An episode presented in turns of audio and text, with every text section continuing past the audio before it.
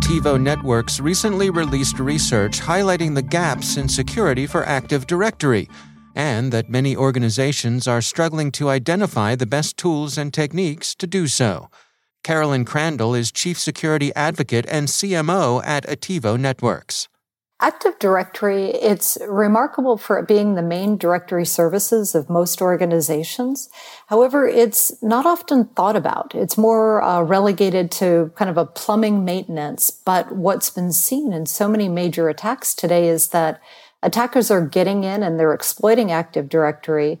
And because it really is the keys to the kingdom, they're then able to conduct these massive attacks and demand very large ransomware payments. And so what is happening is organizations are needing to rethink how they protect their Active Directory and try to find ways to, to kind of build that castle and remote around Active Directory, especially in today's distributed world. It's, it's just now there's no longer a perimeter border. So now you've got to think about it as far as identities and how they'll access this resource and how to better protect it, given that that's how they'll be trying to exploit it and get in.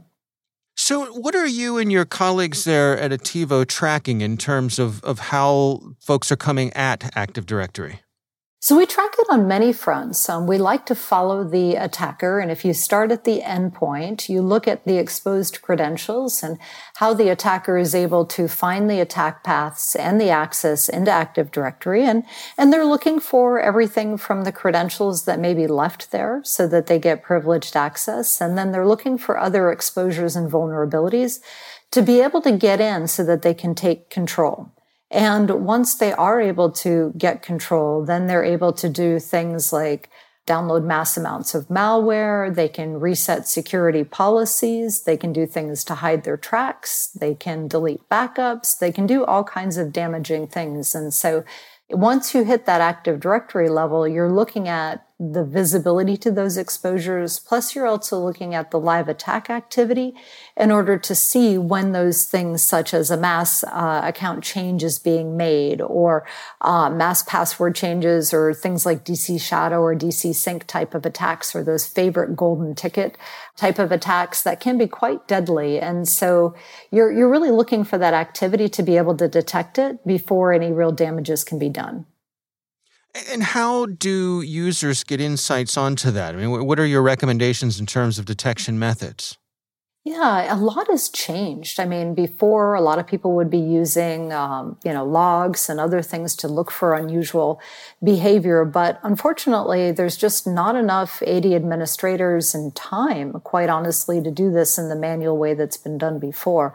And so, what you've seen in the last year is a lot of automation coming around automated uh, Active Directory security assessments.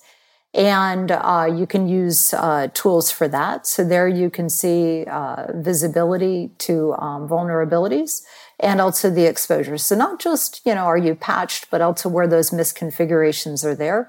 And then there's also some really cool um, two levels of technology. One is to see if an attacker is trying to enumerate Active Directory. And then there's also cool concealment technology that's out today that actually hides the Active Directory objects from the attacker and then will misdirect them. And they do this by feeding it disinformation. And it's, it's amazing because if the attacker is using their typical tools, like say Bloodhound or Mimikatz, they're going to do their query. They're going to get the information back that they think they're supposed to get.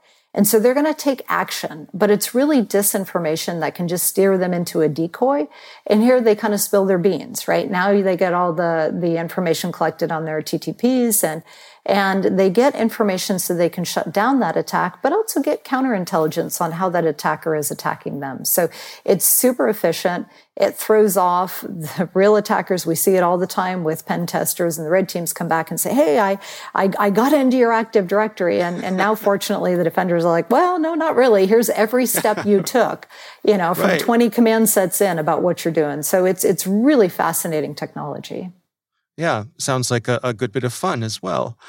So, what are your recommendations then for organizations who want to get started down this journey? They they want to they want to better protect their Active Directory uh, assets. Um, where should they begin? Yeah. So I think first, take a step back and understand the word identity, right? There's consumer identity, there's enterprise identity, there's identity which has been made synonymous with access management. And why I make this differentiation is, is that yes, you should do uh, password policies, you should do single sign on, you should do MFA, but it is not enough for protecting your credentials in your Active Directory environment. And so the first thing is, is get visibility. And again, follow the attacker. They're going to start at the endpoint. So can you see those exposed credentials? Can you see the attack path? Can you see how an attacker would get to your Active Directory? Next is get the visibility to see the exposures that are in Active Directory and reduce the attack surface. So that's kind of step one. Remove the attack surface at the endpoint, remove it at Active Directory.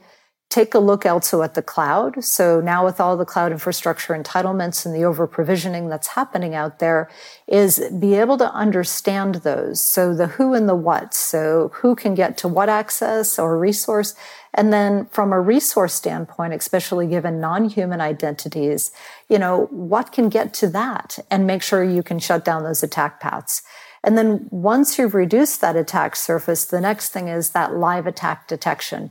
You want to know if somebody is in tampering with your Active Directory.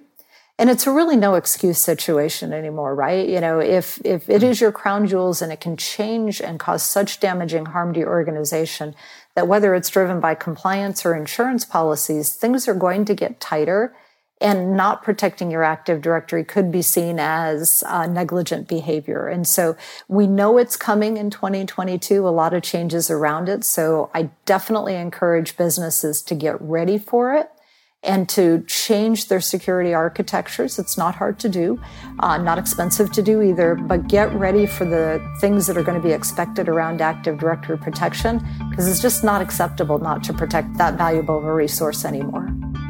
That's Carolyn Crandall from Attivo Networks.